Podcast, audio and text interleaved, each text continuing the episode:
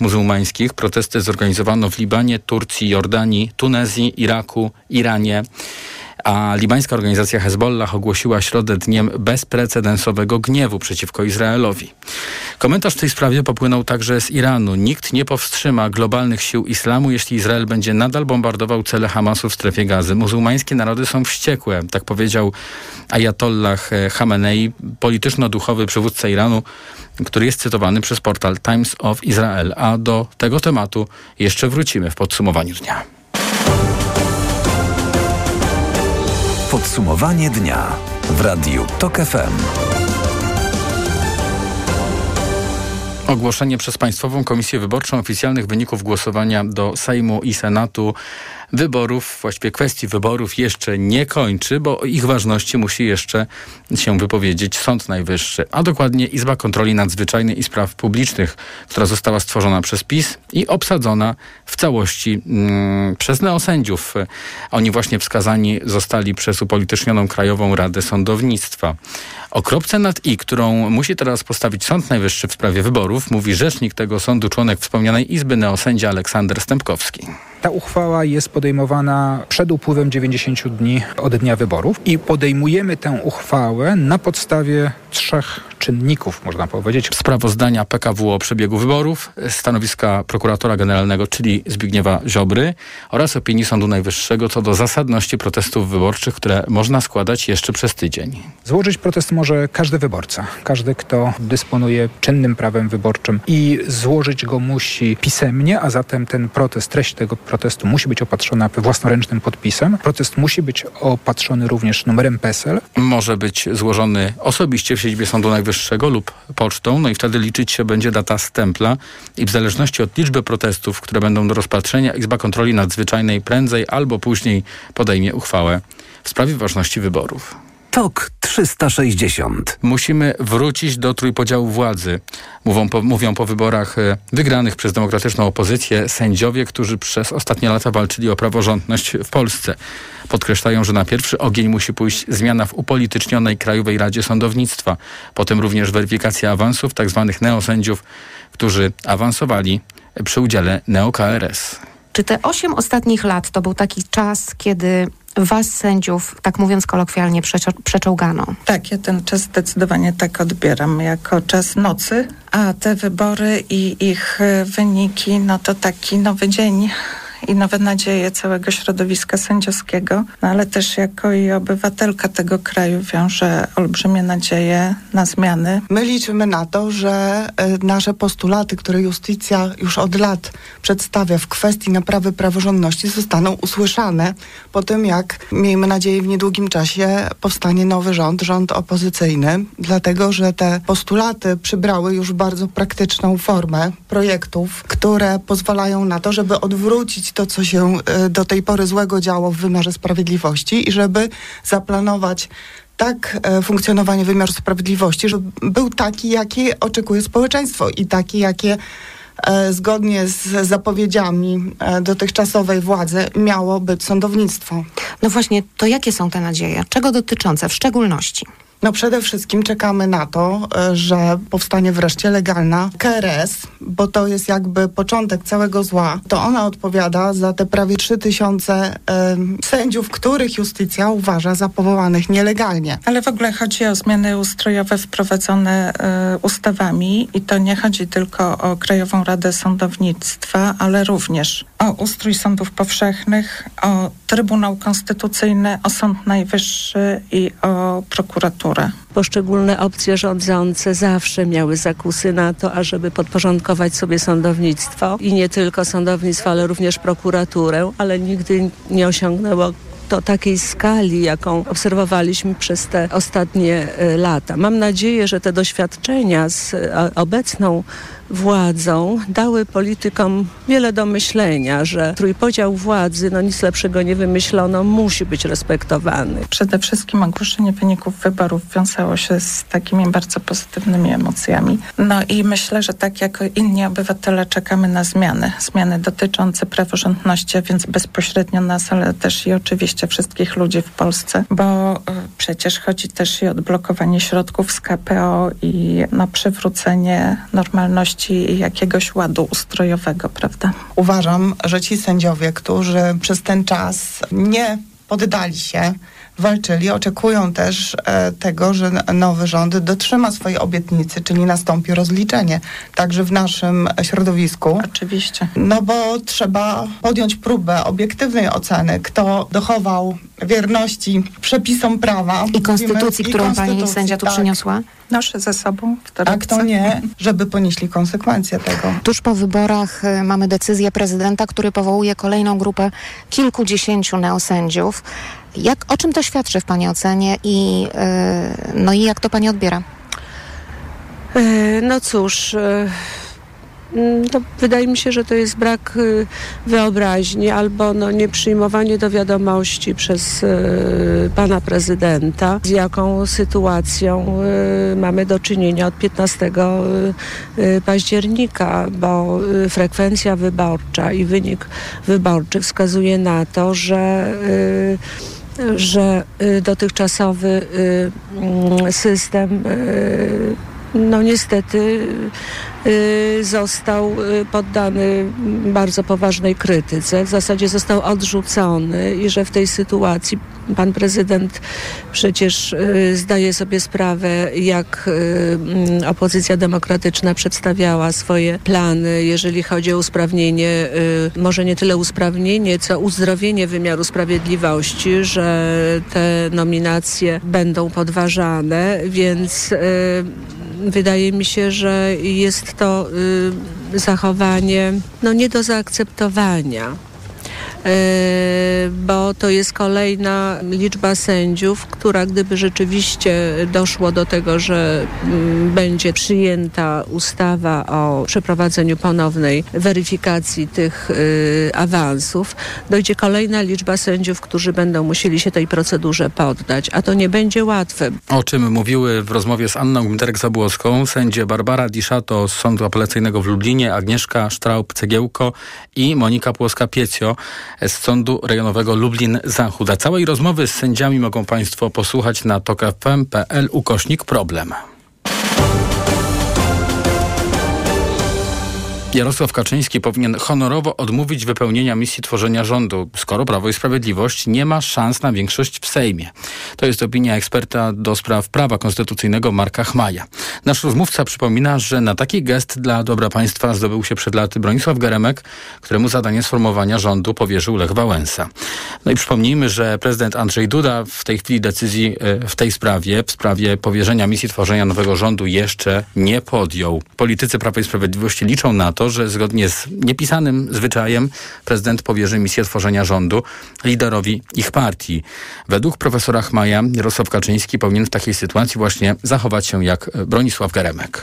Otrzymał od prezydenta Wałęsy misję tworzenia rządu. Rok tysiąc dziewięćset dziewięćdziesiąty pierwszy. Unia Demokratyczna wtedy miała najlepszy wynik. dwanaście procent. Tak rozdrobniony był Sejm. Geremek honorowo uznał, że nie ma szansy na realizację tej misji. Uwzględniając układ sił w Sejmie, była więc ona powierzona kolejnym osobom. Wtedy można było. Zakładam, że dla dobra państwa można byłoby i teraz, ale PiS jest tak przyspawany do władzy, że trzeba będzie nie tylko odspawywać poszczególne instytucje, co nawet rozrywać je szczytami. A konstytucja wprost nie precyzuje, komu po wyborach powinna przypaść misja tworzenia rządu. Tych spraw do poukładania po wyborach jest bardzo wiele, a jedna z tych kluczowych, jedna z kluczowych dziedzin to jest edukacja. Mimo że Przemysław Czarnek w okręgu lubelskim pobił rekord pod względem liczby zebranych głosów, będzie musiał pożegnać się z fotelem ministra edukacji, no bo Prawo i Sprawiedliwość najpewniej nie będzie w stanie utworzyć rządu. Rozmowy koalicyjne po drugiej stronie co prawda jeszcze nie ruszyły, ale giełda nazwisk kandydatów na ministra edukacji już tak. Okazuje się, że lista chętnych do posprzątania po Czarnku jest dość długa, podobnie jak lista rzeczy do naprawy. O czym więcej teraz reporter tok fm Krzysztof Horwat. O tym, że w szkole nie dzieje się najlepiej, niech świadczą wyniki prawyborów zorganizowanych w sześciuset szkołach. Podczas akcji Młodzi Głosują uczniowie od trzynastu do dziewiętnastu lat pokazali ekipie rządzącej czerwoną kartkę. trzydzieści jeden procent z nich zagłosowało na Koalicję Obywatelską. Co piąty uczeń wybrał Konfederację. Nowa Lewica w głosowaniu w szkołach zdobyła szesnaście procent, a Trzecia Droga jedenaście procent. Na Prawo i Sprawiedliwość zagłosowało zaledwie dwanaście procent uczniów, czyli dwa razy mniej niż cztery lata temu, mówi Michał Tragarz z Centrum Edukacji Obywatelskiej. Wiemy zresztą z naszych konsultacji, które my robiliśmy z młodymi, rozmów, że ta edukacja to jest zdecydowanie podnoszony przez nich taki najważniejszy temat i to co, to, co ich najbardziej boli, jak ta szkoła wygląda i jak nie przygotowuje do życia we współczesnym świecie. Oczekiwania wobec nowej ekipy i nowego ministra edukacji są więc niemałe. Pytanie, kto spróbuje im sprostać? Jedną z oczywistych kandydatek na szefową resortu edukacji jest posłanka Lewicy Agnieszka Dziemianowicz-Bąk. Tak mówiła o tym w T O K F M. Ja oczywiście jestem gotowa do pracy na rzecz polskiej szkoły, na de- rzecz odbudowy edukacji publicznej. Nigdy tego nie ukrywałam. Natomiast konkretne personalia, stanowiska, te rozmowy dopiero przed nami. No. Posiadająca najwięcej posłów w przyszłej koalicji, Koalicja Obywatelska ma równie rozpoznawalne kandydatki. To między innymi Kinga Gajewska. Jest też debiutująca w Sejmie Dorota Łoboda. Nie należy do partii, ale od lat działa w obszarze edukacji. Najpierw jako działaczka społeczna protestująca przeciwko reformie Anny Zalewskiej. Ostatnio jako szefowa Komisji Edukacji w Radzie Warszawy. Ja jestem gotowa na każde wyzwanie i też nie ukrywam, że po to idę do Sejmu, żeby mieć wpływ na to, co będzie się działo w edukacji. Chęć pokierowania oświatą ma też Trzecia Droga, która mogłaby wysunąć kandydaturę Michała Gramatyki. Organizacje społeczne oczekują, że bez względu na to, kto będzie ministrem, będzie wreszcie brał pod uwagę ich głos.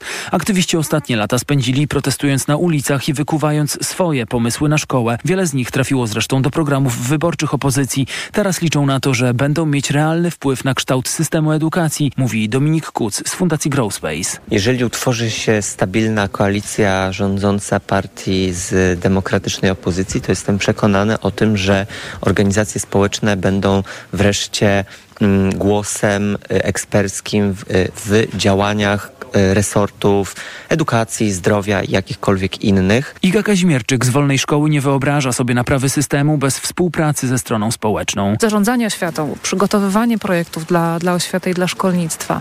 Bez strony społecznej, bez organizacji społecznych, które rzeczywiście pokazały, że temat edukacji jest bardzo ważny. Bez uczniów, uczennic, nauczycieli. Powiedziałabym, że to byłby powrót do tego, czego nie chcemy, czyli do zarządzania metodą ministra Czarnka. Zmiany trzeba zacząć od podwyżek dla nauczycieli, mówi ekspertka. Jeśli ci ludzie nie zostaną w porę docenieni finansowo i symbolicznie, to trudno będzie mówić o jakiejkolwiek poprawie systemu oświaty, edukacji, szkolnictwa, bo nie będzie z kim tego poprawiać. Pilnie trzeba się też zająć zdrowiem psychicznym dzieci i młodzieży, mówi Dominik Kuc. Prewencja suicydalna, kwestia związana ze sprawczością psychologów i psycholożek w szkołach, czy wypełnianie braków w zatrudnieniu nauczycieli i nauczycielek specjalnych, psychoedukacja chociażby, czy programy psychoedukacyjne mogą tak naprawdę startować już od stycznia. Organizacje społeczne chcą też tego, czego zabrakło im w szkole ministra Czarnka. Poszanowania różnorodności i otwartości, a także korekty podstaw programowych i odpartyjnienia szkół. Dla edukacji jest bardzo dużo nadziei, dlatego że ten temat był tematem bardzo istotnym w kampanii wyborczej. I jestem spokojna co do tego, że ten temat nie przepadnie i że on będzie jednak dla rządzących priorytetem, niezależnie od tego, kto finalnie przejmie resort edukacji. Każda z tych osób, która pojawia się na giełdzie nazwisk, mówię to z pełną odpowiedzialnością, każda była zaangażowana w jakąś formę współpracy z organizacjami społecznymi i każda z tych osób, która pojawia się w dyskusjach o tym, kto miałby zostać ministrem, jest wiarygodnym partnerem i wierzymy w to, że każda z tych osób usiądzie do stołu z organizacjami społecznymi, z uczniami, z uczennicami, z nauczycielami w gotowości do wypracowania dobrych rozwiązań dla oświaty. O czym informował, a także oczywiście te tematy związane z edukacją poruszał w rozmowie ze swoimi rozmówcami reporter T O K F M Krzysztof Chorwat. T O K trzysta sześćdziesiąt. Ta środa to jest także szczyt z udziałem przywódców Chin i Rosji. Oba kraje utrzymały bliską współpracę, słyszymy, z Pekinu. Wzajemne zaufanie między dwoma krajami stale się umacnia. O tym właśnie zapewniał w Pekinie Xi Jinping, a Putin bierze udział w forum Pasa i Szlaku. Zmieniające się stosunki obu krajów właśnie w związku z tym wydarzeniem omówił w T O K F M doktor habilitowany Michał Lubina z Instytutu Bliskiego i Dalekiego Wschodu Uniwersytetu Jagiellońskiego. Putin jako drugi przemawiał i wchodził razem z Xi Jinpingiem. To zresztą jest też pewna tradycja, bo to jest trzeci szczyt Jedwabnego Szlaku, czy Nowego Jedwabnego Szlaku, czy też Pasa i Szlaku. No i za każdym razem było dokładnie tak samo, to znaczy Putin był tym drugim po Bogu, no więc tą tradycję utrzymano. Natomiast co się zmienia w porównaniu do tych poprzednich dwóch um, szczytów, to to, że wtedy Putin jednak starał się bardziej dystansować. Może nie wprost, ale starał się podkreślać tam unikatową rolę Rosji, że bez Rosji się nie da niczego tu zrobić, nie, zbudować tego szlaku. Natomiast teraz no, takimi obrazkami, które do nas docierają z Pekinu, jest Putin w chińskiej telewizji chwalący pomysł Xi Jinpinga i tutaj symbolicznie dokonujący kołtą, czyli czołobitności przed, przed ideą pasa i szlaku, czyli przed ideą Xi Jinpinga. Także widać wyraźnie, że, że tutaj Putin jest dużo słabszy niż był na, politycznie niż był na tych poprzednich mm, szczytach, ale nawet słabszy politycznie Putin jest wciąż istotny dla Chin i dlatego, dlatego mamy ten spektakl. Gość Agnieszki Lichnerowicz w audycji Światopodgląd podkreślał także, że nie wygląda na to, aby Chiny mogły być takim rozjemcą w sprawie Ukrainy, w sprawie wojny z Ukrainą, no bo przestały się dystansować od tego, co robi Rosja, co mogliśmy w ostatnich miesiącach zauważyć czasami. Wizyta Putina w Pekinie jest drugą oficjalną podróżą zagraniczną rosyjskiego dyktatora, po tym jak w marcu Międzynarodowy Trybunał Karny wydał za nim list gończy w związku z prowadzonymi przez Rosję deportacjami dzieci ukraińskich. Wcześniej Putin odwiedził Kirgistan. Podsumowanie dnia w Radiu Tok F M, za chwilę Ekonomia trzysta sześćdziesiąt. Tok trzysta sześćdziesiąt. Reklama. Porozmawiamy o kupowaniu nowego samochodu. Jakie mamy korzystne rozwiązania dostępne na rynku? Jak zapewne zauważył każdy, ceny w ostatnich latach wzrosły. Nie każdego stać, aby pójść do salonu, zapłacić i po prostu wyjechać nowym samochodem. Właśnie. I co z tym można zrobić? Zostaje nam rozłożenie ceny samochodu na raty, które i tak nie są wcale niskie. Niekoniecznie. Przykładowo, Volkswagen przygotował wyjątkową ofertę jak abonament z niższą ratą niż w klasycznym kredycie, bo spłacamy tylko rynkową utratę wartości auta. Czyli jeździ Jeździmy nowym autem i płacimy miesięczną ratę dopasowaną do swoich możliwości finansowych? Tak, zgadza się. A co po zakończeniu umowy? Można zdecydować, czy wykupić auto jednorazowo, rozłożyć na kolejne raty miesięczne, czy też zwrócić je do dealera i na przykład wybrać kolejny nowy samochód. To możliwe? Tak, warto przekonać się samemu na stronie volkswagen kropka p l lub odwiedzić najbliższy salon i zapytać o kredyt lub leasing jak abonament. Dziękuję za rozmowę. Reklama. Tok trzysta sześćdziesiąt. Już osiemnasta dwadzieścia na zegarze, to czas na ekonomiczne podsumowanie dnia. Na program zaprasza sponsora, operator sieci Play, właściciel oferty dla firm. Play. Ekonomia trzysta sześćdziesiąt. Wojciech Kowalik. Polska wciąż jest w czołówce inflacyjnych liderów Unii Europejskiej, choć spadamy już z najwyższych miejsc. Jak podaje unijne biuro statystyczne Eurostat, dwucyfrowa inflacja jest już tylko na Węgrzech, a my w zestawieniu za wrzesień zajęliśmy piąte miejsce z inflacją na poziomie, według metodologii Eurostatu, siedem przecinek siedem procent. To dużo więcej niż wynosi unijna średnia. Tomasz Setta. Średni wynik dla całej Unii Europejskiej to niespełna pięć procent. W rozbiciu na poszczególne państwa niechlubnym liderem zestawienia nadal są Węgry. W zeszłym miesiącu ceny w tym kraju rosły w tempie ponad dwanaście procent. Na kolejnych miejscach znalazły się Rumunia i Słowacja, a tuż za podium Czechy i Polska z roczną inflacją siedem przecinek siedem procent. W ścisłej czołówce pozostają więc kraje naszego regionu. Na drugim końcu stawki wylądowała Holandia, gdzie średnie ceny w gospodarce w ujęciu rok do roku nie rosną. We wrześniu Eurostat zanotował tam wręcz deflację, czyli przeciwieństwo inflacji i spadek cen o trzydzieści procent. Z kolei Dania i Belgia to dwa kraje z niespełna jednoprocentową inflacją. Tomasz Setta, Tok F M. Polityka społeczna to sprawa, w której opozycyjne ugrupowania nie mówią jednym głosem. Lewica chce utrzymać wypłatę tzw. trzynastych emerytur. Trzecia droga zapowiada z kolei koniec rozdawnictwa. Mimo to członkowie prawdopodobnej przyszłej koalicji rządowej zapewniają w Tok F M, że znajdą wspólny język. Mówią Mirosław Suchoń z Trzeciej Drogi, Izabela Leszczyna z Koalicji Obywatelskiej i Dariusz Wieczorek z Nowej Lewicy. Myślę, że tutaj jednak wszyscy się zgadzamy, że ta polityka powinna uwzględniać kwestie prorozwojowe i tak na przykład jeżeli mówimy o kwestiach podatkowych, tutaj myślę, że wszyscy, wszyscy mamy świadomość, żeby zadziałać na przykład na kwestie demograficzne, trzeba również doceniać ludzi, którzy pracują. Zwracamy uwagę na jedno. Jeśli jeden z liderów mówi koniec rozdawnictwem, to chodzi nam w gruncie rzeczy także o to, że uważamy, że takie bezpośrednie transfery pieniężne, one są na tym poziomie, na jakim są. I okej, okay, wystarczy. To, co my musimy dać dzisiaj ludziom, to jest inna jakość, dużo lepsza jakość usług publicznych. Oczywiście różne wizje będą i co do tego nie ma wątpliwości. Dla Lewicy te programy społeczne i ta polityka społeczna rzeczywiście jest bardzo, bardzo istotna i będziemy tego pilnowali. Zresztą prawda jest taka, że wszystkie ugrupowania w trakcie kampanii wyborczej mówiły, że nie, nie zabierzemy nikomu tego, co dał PiS. W związku z czym uspokajam, nie, nie, nie ma w ogóle takich założeń. Wszystkie partie przyszłej koalicji rządowej deklarują odpolitycznienie państwowych spółek, odblokowanie pieniędzy na Krajowy Plan Odbudowy, zapowiadają też naprawę finansów publicznych i pilny przegląd tego, w jakim stanie Prawo i Sprawiedliwość zostawia po sobie budżet państwa. Ministerstwo Finansów po wyborach odblokowuje dane dotyczące stanu państwowej kasy. Wczoraj podało informacje na temat sierpnia, a dziś na temat września.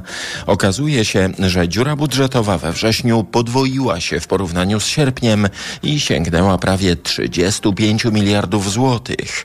Cały rok, według założeń zapisanych w ustawie budżetowej, państwowa kasa ma zakończyć z dziurą wielkości dziewięćdziesięciu miliardów złotych.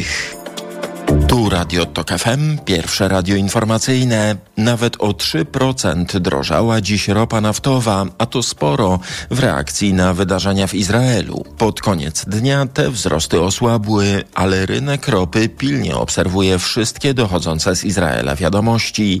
Widać niepokój, mówi Grzegorz Maliszewski, główny ekonomista Banku Millennium. Niewątpliwie widać to w notowaniach ropy. Cena ropy Brent przekracza dziewięćdziesiąt dolarów za baryłko, więc jest to niepokój związany z zaangażowaniem między innymi Iranu, który jest jednym z, z większych producentów ropy naftowej. Widać to w notowaniach dolara, który zyskuje na wartości w czasach podwyższonej niepewności geopolitycznej. Natomiast póki co to ciągle jest postrzegane jako konflikt regionalny z pewnym wpływem właśnie na ceny surowców czy na ceny aktywów, które są postrzegane jako bezpieczne przystanie, czyli dolar, czyli też frank szwajcarski, który pozostaje też również mocny. I rynki wciąż mają nadzieję, że konflikt pozostanie na poziomie regionalnym. Na dwa tygodnie przed pierwszego listopada sprawdzamy, jak wygląda w tym roku sytuacja z cenami zniczy. Ceny zniczy tak mniej więcej wzrosły około dwadzieścia do pięćdziesięciu procent. Wszystko zależy od ich wielkości, mówił w Tok F M Łukasz Kuchta, wiceprezes Ogólnopolskiego Stowarzyszenia Producentów Świec i Zniczy. Branża podwyżki tłumaczy kilkoma powodami. Wzrost cen wynika z podwyżek cen gazu, co miało wpływ na koszty produkcji w hutach szkła oraz na koszty związane z przechowywaniem i obróbką parafiny w postaci płynnej. Akurat parafina w tym roku się ustabilizowała, a nawet nieznacznie spadła, co wpłynęło na obniżenie z kolei cen wkładów do zniczy. Jednak wzrost cen gazu oraz podwyżki wynagrodzenia pracowników miały wpływ na cenę gotowego produktu. Żeby obniżyć koszty, producenci albo wytwarzają mniejsze znicze, albo wlewają do nich mniej parafiny i skracają czas palenia znicza. Złoty dziś słabszy, euro kosztuje cztery złote czterdzieści cztery grosze, frank po cztery sześćdziesiąt dziewięć, dolar cztery dwadzieścia jeden, a funt po pięć dwanaście. Ekonomia trzysta sześćdziesiąt. Na program zaprosił sponsor, operator sieci Play, właściciel oferty dla firm. Play. Pogoda. Jutro niebo nad całą Polską niestety będzie zachmurzone. Deszcz może padać na zachodzie kraju, także w Wielkopolsce. również na ziemi lubelskiej. W pozostałych regionach, no może jeszcze z wyjątkiem centralnej Polski, województwa łódzkiego, nie powinniśmy mieć opadów, ale niebo właśnie zakryte chmurami, a na termometrach minimalnie osiem stopni, tyle w Gdańsku, no jeszcze trochę chłodniej na Warmii i Mazurach, bo tam około siedem stopni, a najcieplej będzie na Opolszczyźnie, tam trzynaście stopni. Radio TOK F M. Pierwsze radio informacyjne. TOK trzysta sześćdziesiąt. Za chwilę wrócimy do tematu ataku na szpital w Strefie Gazy. Moim i Państwa gościem będzie Michał Woj- Wojnarowicz, analityk Polskiego Instytutu Spraw Międzynarodowych. Reklama. Panie Mariuszu, trzeba zawieźć warzywa. Zawieźć? My nigdy nie zawodzimy, my dowozimy. Działaj niezawodnie z T-Mobile. W Magenta Biznes nielimitowany internet i rozmowy przez dwanaście miesięcy za zero złotych. T-Mobile. Przeceny na urodziny w Media Expert. Smartfony, laptopy, ekspresy, odkurzacze bezprzewodowe, lodówki w super niskich cenach. Włączamy niskie ceny. Reklama. TOK trzysta sześćdziesiąt. Jest z nami Michał Wojnarowicz, analityk Polskiego Instytutu Spraw Międzynarodowych. Dzień dobry, witam w Radiu TOK F M. Dobry wieczór, panie redaktorze. A będziemy rozmawiali o wizycie prezydenta Joe Bidena w Izraelu i o ataku na szpital w Strefie Gazy, który zdecydowanie no, przyćmił tę wizytę, tym bardziej, że Joe Biden miał rozmawiać o warunkach dostarczania pomocy humanitarnej mieszkańcom Strefy Gazy. To, to miały być rozmowy z udziałem przedstawicieli kilku ościennych krajów w Jordanii, które zostały w związku z atakiem na szpital odwołane. Kto i z jakiego powodu zaatakował ten szpital? To pytanie wszyscy by chcieli znać. Odpowiedź na to pytanie. Tutaj Joe Biden kieruje się ustaleniami wywiadu, mówiąc, że to, to na pewno nie Izrael. A co tak bezsprzecznie wiemy na ten temat w ogóle? Znaczy, wiemy to, że wydarzyło się, wydarzył się wybuch tak w otoczeniu szpitala, gdzie przebywała duża liczba palestyńskich palestyńskich uchodźców wewnętrznych, tak, osób, które ewakuowały się z, z, z, północnego, z północnej części Strefy Gazy. Te osoby głównie teraz no, chronią się w budynkach użyteczności publicznej, właśnie w szkołach, szpitalach. Także to, to jest na pewno bezpieczne. I jest też spora liczba ofiar. I tu zaczyna się już nie tyle to samo wydarzenie, co tak naprawdę wydarzenie medialne, wydarzenie narracyjne, tak, bo obie strony wskazują, że no, palcem na, na winę drugiej strony, tak, i yy, Palestyńczycy podkreślają, że ten szpital miał być ostrzegany przed nalotem przez Izraelczyków, że y, izraelskie dowody na, na, na, rzekomy, na rzekomy palestyński, y, palestyński atak są, y, są, są błędne, są sfabrykowane. No z kolei Izraelczycy dostarczają właśnie dużo materiałów dotyczących, nie wiem, czy wideo, czy geolokalizacji, y, wskazując, że, że to mogła być zabłąkana, y, zabłąkana rakieta y, palestyńska, więc jakby jest pewnego rodzaju konsensus, że to raczej nie był celowy atak żadnej ze stron, tylko raczej, mhm. y, raczej coś, y, coś no, ubocznego, przy całym jakby no, słabości tego określenia w momencie, kiedy no, ginie, ginie, ginie wielu, wielu cywili. Co najmniej czterysta siedemdziesiąt jeden ta, ta, ta... osób to są ofiary tego ataku. No i to są właśnie te dane Hamasu i to też z kolei Izrael podkreśla, że jakby y, Hamasowi zależy, żeby te liczby były jak największe, bo tego po prostu nie można zweryfikować w tym momencie bez, y, bez tak naprawdę niezależnego śledztwa, a wszelkie dane ze strony np. Izraelczyków są podważane jako też, czy izraelskiej armii służb są po, też po, mhm. postrzegane jako, jako jakoś stronnicze, więc no, w pewnym momencie mam do czynienia z tak naprawdę na pewnym, no, tak jak powiedziałem, faktem mhm. medialnym, który ma też jakieś, jakieś reperkusje. No i tą reperkusją było to, co padło w wprowadzeniu do materiału, czyli odwołanie tego arabskiego segmentu mm, wizyty Bidena na Bliskim Wschodzie. Porozmawiamy jeszcze o tym za chwilę, ale chciałem zapytać pana w tym momencie o położenie Izraela po tym ataku. Izraelskie władze ewakuowały pracowników ambasad w krajach muzułmańskich. Wcześniej na przykład duchowy przywódca Iranu oświadczył, muzułmańskie narody są wściekłe. Z czym my tutaj mamy do czynienia wokół, wokół yy, Izraela? Z pewnego rodzaju kulminacją, tak, bo już yy, tak naprawdę jesteśmy, wchodzimy w drugi tydzień tego konfliktu.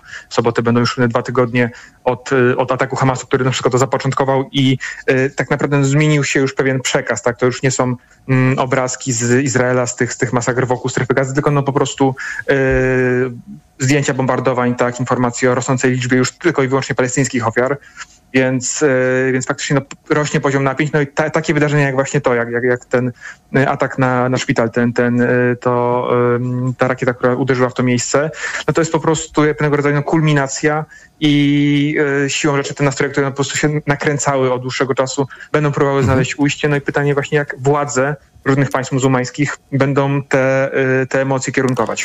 W Jordanii dzisiaj miały być rozmowy z udziałem prezydenta Joe Bidena na temat pomocy dla mieszkańców strefy Gazy i to zostało odwołane w związku z tym atakiem. Tak się zastanawiam, czy to zostało odwołane dlatego, żeby mieszkańców tych ościennych państw nie drażnić, że prowadzone są rozmowy ze Stanami Zjednoczonymi, czyli sojusznikiem Izraela, czy też te państwa jakby zwróciły się przeciwko Stanom Zjednoczonym, uznając, że Stany wspierają tutaj wroga właśnie oskarżonego o atak na ten szpital. Wskazałbym tak naprawdę jeszcze jakieś pośrednie tak naprawdę wyjście, mianowicie to, że owszem, nie ma tego szczytu, nie ma wielkiej wizyty prezydenta Stanów Zjednoczonych, ale kontakty między dyplomacją jordańską, amerykańską, egipską, palestyńską, z autonomii palestyńskiej absolutnie są i one są jakoś, jakoś prowadzone bez wprawdzie tej, tego jakby sztafażu wielkiej, wielkiego, wielkiego szczytu głów, głów państw. Należy pamiętać, że władze, władze państw arabskich, Jordanii, Egiptu, one mogą być bardzo ostre retorycznie wobec Izraela, ale jednak z władzami tego państwa współpracują, tak? I to w kontekście tego należy rozpatrywać te, to zaostrzenie, ponieważ o ile władze są zdolne do współpracy, mniej lub bardziej jawnej, to społeczeństwa są już dość antyizraelskie. Więc jakby ta ostra retoryka państw arabskich jest też postrzegana Przez, przez, przez niektórych ekspertów jako po prostu czynnik, który stabilizuje trochę społeczeństwo. Także pokazujemy naszym obywatelom y, palestyńskim, Jordanii, jordańskim, egipskim, że, że jesteśmy twardzi wobec tego konfliktu, że stoimy po stronie palestyńskiej, a tak czy siak jakieś rozmowy prowadzimy tylko już kanałami jawnymi, tak żeby jakoś tam tę mhm. sytuację czy rozwiązać, czy ułatwić. A proszę powiedzieć, jaki wpływ na bezpieczeństwo Izraela ma y, w tej sytuacji y, sojusz ze Stanami Zjednoczonymi, no i właśnie ta wizyta nie do końca udana y, na Bliskim Wschodzie Joe Bidena? Hmm, czy totalnie udana, to też byłem trochę nie do końca sceptyczny. Ma, mam na myśli znaczy, właśnie no, odwołane spotkanie w Jordanii. Założenia były, założenia były inne, no ale chociażby teraz yy, podano, że Yy, jakaś pomoc humanitarna dla strefy Gazy będzie, będzie uruchomiona. Wiadomo, że to jest tak pewnego rodzaju środek doraźny, niemniej no, yy, też, te, te, też to jest jakiś, jakiś, jakiś no, chociaż yy, promyczek. Więc yy, czy yy, no, ten sojusz izraelsko-amerykański faktycznie jest teraz pod, poddawany yy, dość dużej próbie. Amerykanie no nie, mo- nie mogą sobie pozwolić na to, żeby swojego głównego sojusznika na Bliskim Wschodzie, bo tak jest Izrael postrzegany, e, zostawić. Jest też cały kontekst wsparcia militarnego, wojskowego, amunicji, bo jakby Izrael może oczywiście e, głośno mówić, że, że, że on tą wojnę z Hamasem y, przeprowadzi sam, że wygra sam, że nie potrzebuje pomocy innych, powiedzmy, armii, ale już dostawców zagranicznych y, to, już, to już prędzej. Więc tutaj Tutaj faktycznie jest ten kontekst. No plus nie, nie zapominaj o tym, że w tym ataku Hamasu zeszłego tygodnia zginęło bardzo wielu amerykańskich obywateli, część z zakładnikami. Także w momencie, kiedy mamy taki, a nie też kontekst polityczny w samych Stanach Zjednoczonych, czyli no już wybory, wybory przyszłoroczne, no to prezydent Stanów Zjednoczonych, który no nie chciał prowadzić aktywnej polityki bliskowschodniej, kiedy, kiedy zaczynał swój, swój, swój termin, no to teraz został przez ten region wciągnięty, no i musi musi tam wykazać się dużą, dużą sprawnością. Jednocześnie przestrzega Izrael, żeby nie, Izraelczycy nie popełnili błędów Ameryki po zamachach z jedenastego września.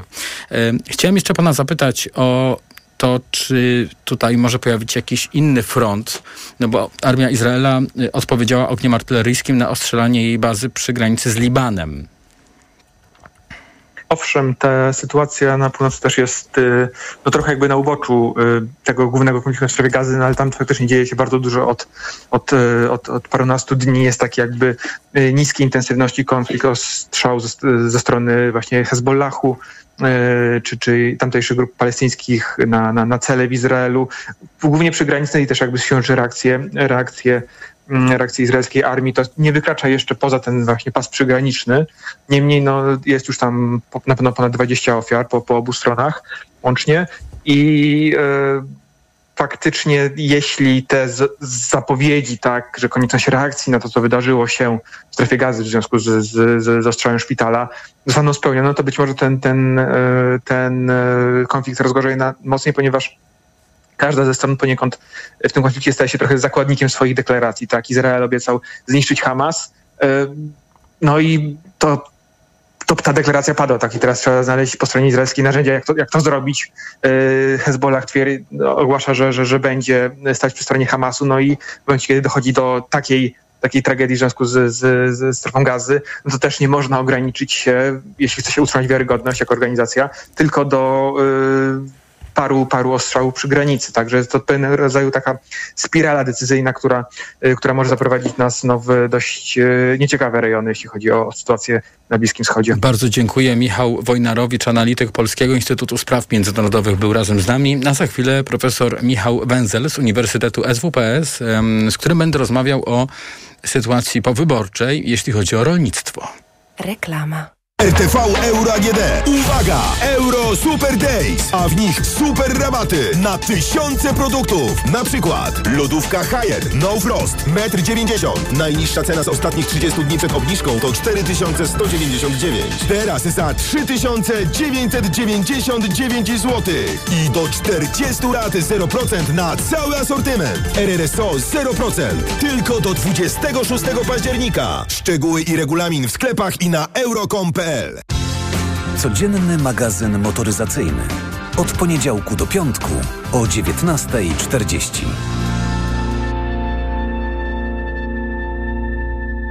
Sponsorem programu jest niemiecki producent opon zimowych Continental Winter Contact z siedmioletnią gwarancją. Aniu, boli mnie gardło. Czy możesz wziąć za mnie zastępstwo w piątej A? Oczywiście, Ewa. A ty na zapalenie gardła weź pastylki do ssania Septinum Silver. Wyrób medyczny Septinum Silver dzięki zawartości nanosrebra wspomaga leczenie infekcji bakteryjnych i wirusowych gardła. Łagodzi ból, chroni i nawilża gardło. Septinum Silver. Pierwsza pomoc przy bólu gardła. Dostępny także w sprayu. Producent oraz podmiot prowadzący reklamę Zdrowid. To jest wyrób medyczny. Używaj go zgodnie z instrukcją używania lub etykietą. Marian, hmm? A widziałeś, jaki Mariolka ma duży? A, Mariolka. Telewizor nowy, sześćdziesiąt pięć cali. A, telewizor. No to, to, to my możemy sobie teraz w Media Expert kupić nawet większy. Zobacz, aż siedemdziesiąt cali za dwa tysiące siedemset dziewięćdziesiąt dziewięć złotych. Marian, ty to jesteś wielki. No, jak telewizor z Media Expert. Sprawdź w Media Expert. Na przykład telewizor Hisense siedemdziesiąt cali w super cenie za dwa tysiące siedemset dziewięćdziesiąt dziewięć złotych. W kolejnym cyklu podcastu Miasta Szczęśliwe zagłębimy się w temat przyszłości. Czy nasze miasta będą przyjazne, ekologiczne i nowoczesne? Jak będą się zmieniać z postępem technologicznym i społecznym? W rozmowach z ekspertami spółki mieszkaniowej Skanska zbadamy przyszłe kierunki rozwoju miast, odkryjemy innowacyjne pomysły, wejdziemy w świat sztucznej inteligencji, druku trzy D czy cyberbezpieczeństwa i zastanowimy się, jak te i inne zjawiska wpłyną na miasta jutra.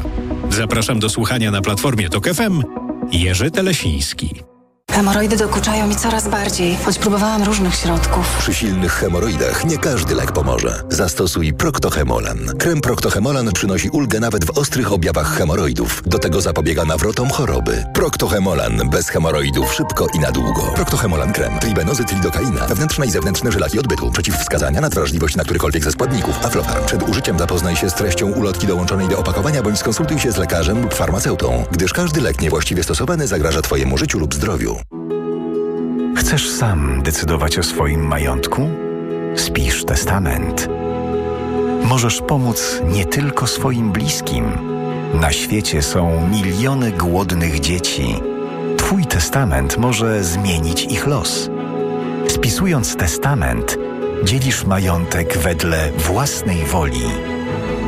Zapisz się na bezpłatny webinar z prawnikiem na unicef kropka pe el ukośnik testament. Wysoka jakość obsługi doradców handlowych Fiata została doceniona w wielkim teście salonów Auto Świata dwa tysiące dwadzieścia trzy. Zaufaj najlepszym i wybierz swojego Fiata Professional. Teraz pełna gama samochodów dostawczych dostępna w leasingu dla firm od sto dwa procent i z pakietem ubezpieczeń O C i A C w cenie. Szczegóły oferty sprawdzisz na fiat professional kropka p l, a profesjonalną obsługę w najbliższym salonie Fiata. Reklama. Tok trzysta sześćdziesiąt. Jest z nami profesor Michał Wenzel z Uniwersytetu S W P S. Dzień dobry, witam w Radiu Tok F M. Dzień dobry. Porozmawiamy teraz o wynikach wyborów wśród rolników, bo aż sześćdziesiąt siedem procent z nich zagłosowało na PiS. Tak wynika z sondażu Exit Poll Ipsos. No to na początek chciałem zapytać, z czego to wynika, skoro w ostatnich tygodniach kampanii wyborczej mogliśmy odnieść wrażenie, że rolnicy są rozczarowani PiS-em? Rolnicy rozczarowywali się PiS-em od dwa tysiące piętnastego roku kilkakrotnie. Najpierw Kaczyński ogłosił piątkę dla zwierząt, czyli piątkę Kaczyńskiego. Wielu wtedy posłów nawet z jego klubu odeszło, potem się rozczarowali polityką PiS w czasie kryzysu ukraińskiego, no ale wydaje się, że, że te takie ratunkowe, w ostatniej chwili prowadzone działania PiS jednak, jednak jakby przekonały ich do powrotu w swojej, w swojej masie oczywiście, do powrotu do, do PiS. No to jednak już, już od kilku kadencji ta grupa ludności, nie, nie tylko grupa zawodowa rolników, ale także mieszkańcy wsi jakoś luźniej powiązani z, z producentami rolnymi, w większości głosuje, głosuje na Prawo i Sprawiedliwość. No to powiedzmy, dlaczego głosują na PiS? Czy dla takich mm, rolniczych postulatów programowych, czy też z uwagi na fakt, że to jest partia, która jest najbliżej tradycyjnych wartości, powiedzmy deklaratywnie przynajmniej? No bo przecież rolnicy mogą wybrać zarówno P S L, jak i być może Koalicję Obywatelską po tym, jak Michał Kołodziejczak dołączył do tego ugrupowania. Podzielmy sobie trochę te grupy na jakieś takie mniejsze podgrupy. Mamy rolników, producentów rolnych, właścicieli gospodarstw, który, którzy produkują na rynek. I tutaj nie, nie ma dokładnych danych, ale eksperci szacują tę grupę na około czterysta tysięcy osób. I tutaj to, to przede wszystkim do tej grupy z, z, zwraca się Michał Kołodziejczak i to do nich, przypuszczam, starała się dotrzeć Koalicja Obywatelska, biorąc na listy, na swoje listy wyborcze kilka, kilka osób, z których chyba tylko Michał Kołodziejczak dostał się do, dostał się do Sejmu. Są właściciele gospodarstw rolnych, osoby ubezpieczone w KRUS, tych jest ponad milion, chociaż liczba gospodarstw też się zmniejsza. Spisy rolne pokazują, że się zmniejszyła przez, przez, przez ostatnie lata o, o dosyć znaczącą liczbę, ale to nie, niekoniecznie są ludzie, którzy muszą być podatni na jakieś rynkowe sygnały. Oni się będą bardziej kierować różnymi innymi kryteriami, chociażby, chociażby tym, jakie, jakie, jakie świadczenia społeczne otrzymują, prawda? A tutaj, tutaj PiS zapisał się w tej grupie pozytywnie. Chciałem zapytać jeszcze pana o poparcie dla Konfederacji wśród rolników, które też jest dość wysokie, a szczególnie na Podlasiu. Co rolnicy widzą w Konfederacji? Tutaj no, pytanie, yy, yy, czy o, o jakich rolników pra- chodzi, prawda? Czy to chodzi o tych rolników, którzy, którzy żyją z rynku, czy żyją z yy, dotacji? Ciężko, yy, ciężko bez bliższych danych na to pytanie odpowiedzieć. Ja bym ch- jednak, jeśli można, yy, chciał zwrócić uwagę na inne zjawisko, mianowicie na trzecią drogę, a więc przekształcony P S L. I bardzo ciekawe zjawisko jest takie, że, że właściwie nie zmieniło się na wsi poparcie dla trzeciej drogi względem poparcia dla P S L cztery lata temu. I to jest, i to jest bardzo ciekawe zjawisko, ponieważ przecież y, trzecia droga ma znacznie więcej głosów niż P S L miało cztery lata temu. No a, a, a PiS zmęczył się rządzeniem. Bardzo y, był y, wiele y, ruchów kontrowersyjnych na wsi wykonał, typu, typu ta wspomniana już przeze mnie piątka dla zwierząt, czy, czy też bardzo niekonsekwentna polityka względem importu żywności ukraińskiej wcześniej, już może o tym wielu zapomniała, ale wcześniej niekonsekwentna i mało skuteczna polityka wobec Rosji po po agresji na Krym. A więc pomimo tego, pomimo tego nie nastąpił jakiś powrót P S L na wieś, prawda? Trzeciej. Czyli właściwie partnerstwo z Polską dwa tysiące pięćdziesiąt tutaj uratowało notowania wśród rolników, powiedzmy już te, właśnie tych dwóch ugrupowań. No bo de facto rolnicy, głosując na ten koalicyjny komitet, zagłosowali też na na P S L. Tak, tak chyba też można na to patrzeć. Na koniec naszej rozmowy chciałem pana zapytać o to, co będzie teraz dalej. Czy to jest taki oczywisty scenariusz, że resort rolnictwa dostanie P S L? Tak swoją drogą, ciekawe co wtedy z wspomnianym Michałem Kołodziejczakiem. No i szereg wyzwań, jak choćby tranzyt ukraińskich produktów przez Polskę. W kilku zdaniach, co by pan tutaj widział? Trudno, sobie, trudno mi sobie wyobrazić inną sytuację niż Ministerstwo Rolnictwa w rękach P S L. Zawsze jak P S L był w rządzie, miał pod swoją kontrolą Ministerstwo Rolnictwa, to, to chyba nie ma, nie, ma, nie, nie ma tutaj kwestii. Michał Kołodziejczak nie ma, nie ma tylu szabel co, co P S L.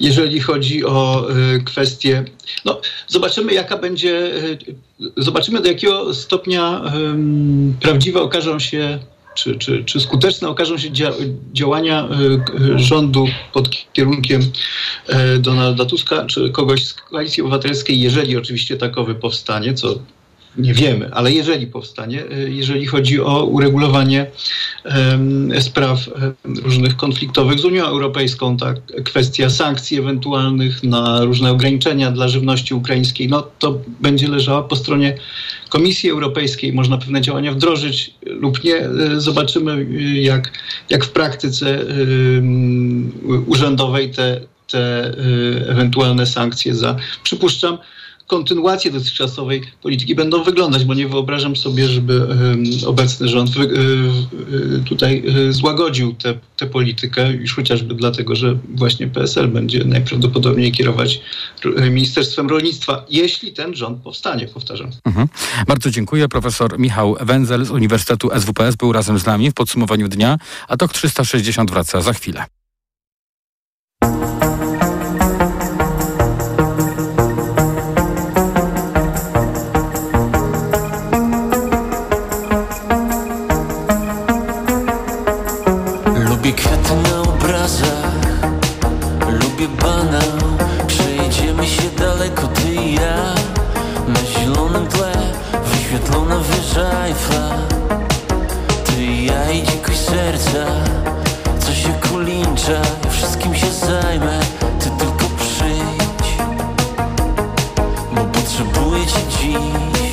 Potrzebuję cię dziś.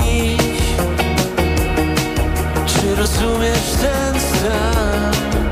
Ty wiesz co czuję. Czy pojawisz się? Ty tylko przyjdź. Póki mamy letnie dni, póki białą noc, międzyplanetarną biorę to na serio.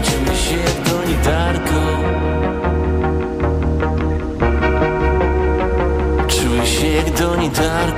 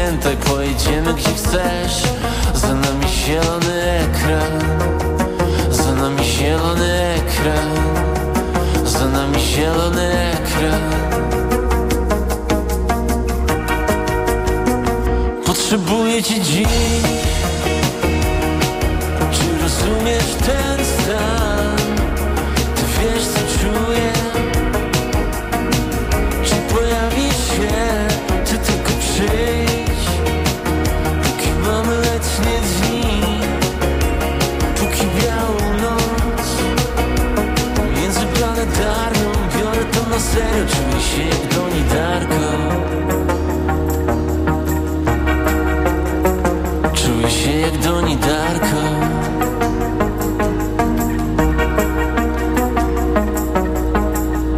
Tok trzysta sześćdziesiąt. To podsumowanie dnia w Radiu Tok F M. W nowym Sejmie zabraknie przedstawiciela mniejszości niemieckiej. Do niższej Izby Parlamentu nie udało się także dostać żadnemu przedstawicielowi mniejszości białoruskiej i środowiska wyznawców prawosławia.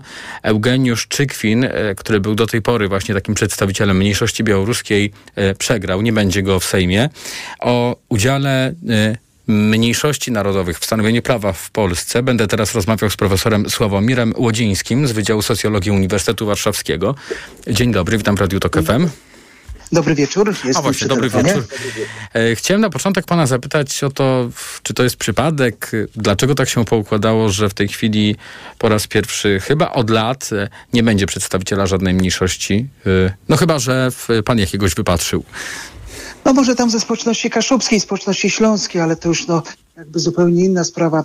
No, w przypadku tych dwóch posłów, o których pan wspomniał, pana Ryszarda Gali z mniejszości niemieckiej i pana Eugeniusza Czykwina, no to warto wspomnieć, że to są dwaj zasłużeni, bym powiedział, wszyscy, znaczy dwaj zasłużeni politycy, zasłużeni dla spraw mniejszości i można powiedzieć w ten sposób, że ich brak przede wszystkim w Sejmie z perspektywy Komisji Mniejszości Narodowych i Etnicznych no jest pewnym bólem, można powiedzieć, bo no, trochę takich spraw dotyczących polityki wobec mniejszości wymagałbym, no nazwijmy to, to pewnej takiej interwencji, szczególnie jakby nauki języka niemieckiego jako no, języka mniejszości narodowej, bo to warto pamiętać, że w lutym ubiegłego roku wprowadzono rozporządzenie, które tylko ogranicza naukę dzieci z, z mniejszości niemieckiej, jest około pięćdziesiąt pięć tysięcy, z trzech do jednej godziny tygodniowo, a warto pamiętać, że jakby zasady dotyczą wszystkich mniejszości, wszystkich dzieci, które mają po trzy godziny. To jest sprawa, która się toczy i to jest pewien mhm.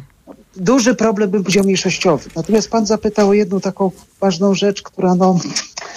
jest w środowisku mniejszości i to też jest dosyć ciekawa rzecz. No po pierwsze, że no, w przypadku środowiska prawosławnego, no to kandydaci trochę się podzielili. No i pytanie, jeżeli by było zmniejszenie ich kandy- jakby ich liczby z trzech do dwóch, czy jed- jednej osoby, czy nie wywalczyliby takiej pozycji. Ale to jest, nazwijmy to, normalna walka polityczna. Mhm. Przypadku... Czyli mamy tutaj do czynienia z takim to, trochę rozdrobnieniem, którego skutkiem jest to, że zabrakło przedstawicieli mniejszości.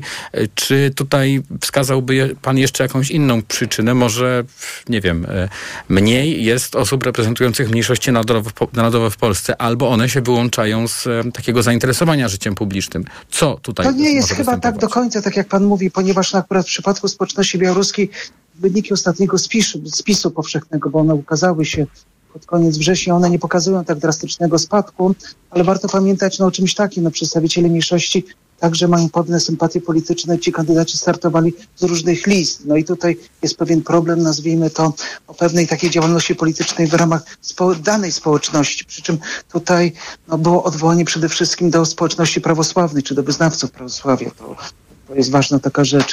I druga rzecz, na którą bym powiedział, to jest troszeczkę zmiana pokoleniowa. To zarówno w przypadku pana Eugeniusza Czykwina, no widać po prostu, że to już, ten, bym powiedział, następuje jakby inna, wchodzi już inne pokolenie, bym powiedział, ludzi. To też warto na to wspomnieć. Podobnie tak jak wszyscy politycy, jak społeczeństwo, przedstawiciele mniejszości też podlegają pewnym, nazwijmy to, zmianom pokoleniowym. Ten czas niestety upływa. Mhm. Ale to jest pewien problem. A proszę powiedzieć, dlaczego te mniejszości narodowe w polskim Sejmie y, są nam potrzebne?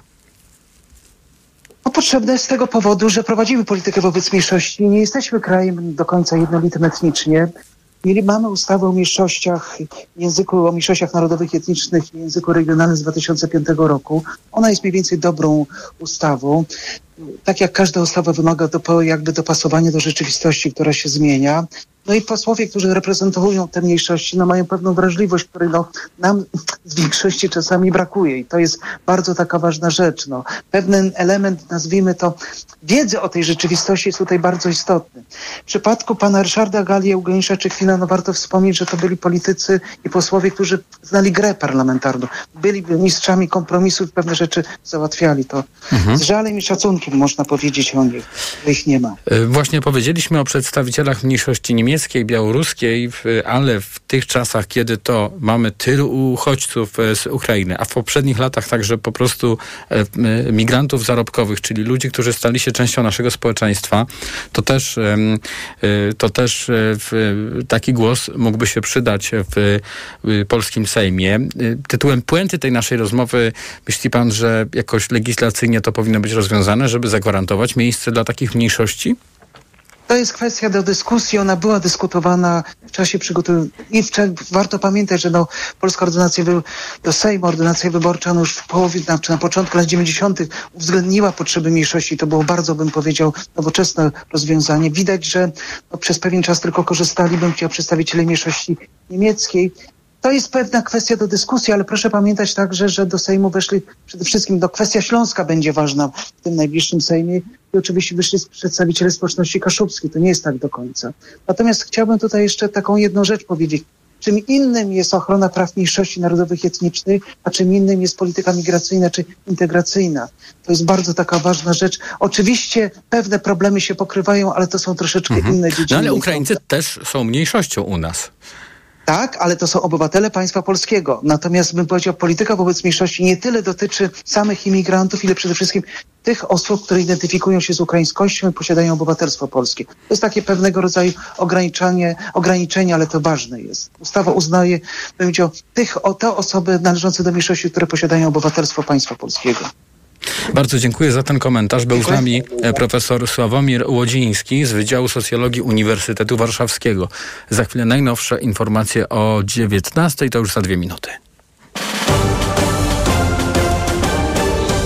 Tok trzysta sześćdziesiąt. Po ośmiu latach kończy się pisowska noc. Dzisiaj już możemy powiedzieć, to jest koniec tego złego czasu, to jest koniec rządów PiSu. Daliśmy z siebie wszystko, na ulicach, w naszych domach, przekonując rodziny, sąsiadów, najbliższych i tych, których kompletnie nie znaliśmy. Frekwencja wyborcza wyniosła siedemdziesiąt cztery przecinek trzydzieści osiem procent. To jest jeden z najpiękniejszych dni polskiej demokracji. Nie mam co, żadnych wątpliwości. Dziękujemy wam wszystkim! Radio Tok F M. Pierwsze radio informacyjne. Posłuchaj, aby zrozumieć. Reklama. Czy jesień może być najbardziej radosną porą roku? Z pewnością, zwłaszcza dla tych, którzy myślą o wymianie samochodu. Skorzystaj z najlepszego według rankingu Money kropka p l kredytu na auta używane. Dostępnego w Toyota Bank w promocji kredyt Toyota Easy Lato. A swoje obecne auto oddaj dowolnemu dealerowi Toyoty w rozliczeniu. Po więcej dobrych wiadomości zapraszamy do salonów Toyoty. Promocja do trzydziestego pierwszego października.